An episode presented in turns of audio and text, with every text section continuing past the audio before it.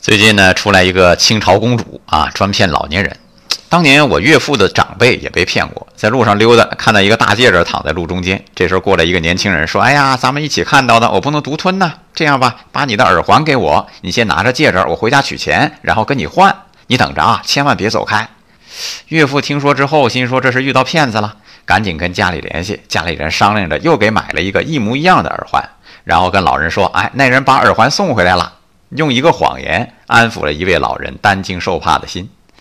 由这儿呢，想到了《美丽人生》那部电影，那对身在纳粹集中营的犹太父子，父亲也使用了一个谎言。父亲不忍儿子饱受惊恐，就告诉孩子自己是在和德国人做游戏呢。在被处决之前，还朝孩子藏身的地方眨了眨眼睛，然后迈着夸张的步子走向了死亡。原来谎言也有美丽和不美丽之分呐！爱生活，高能量。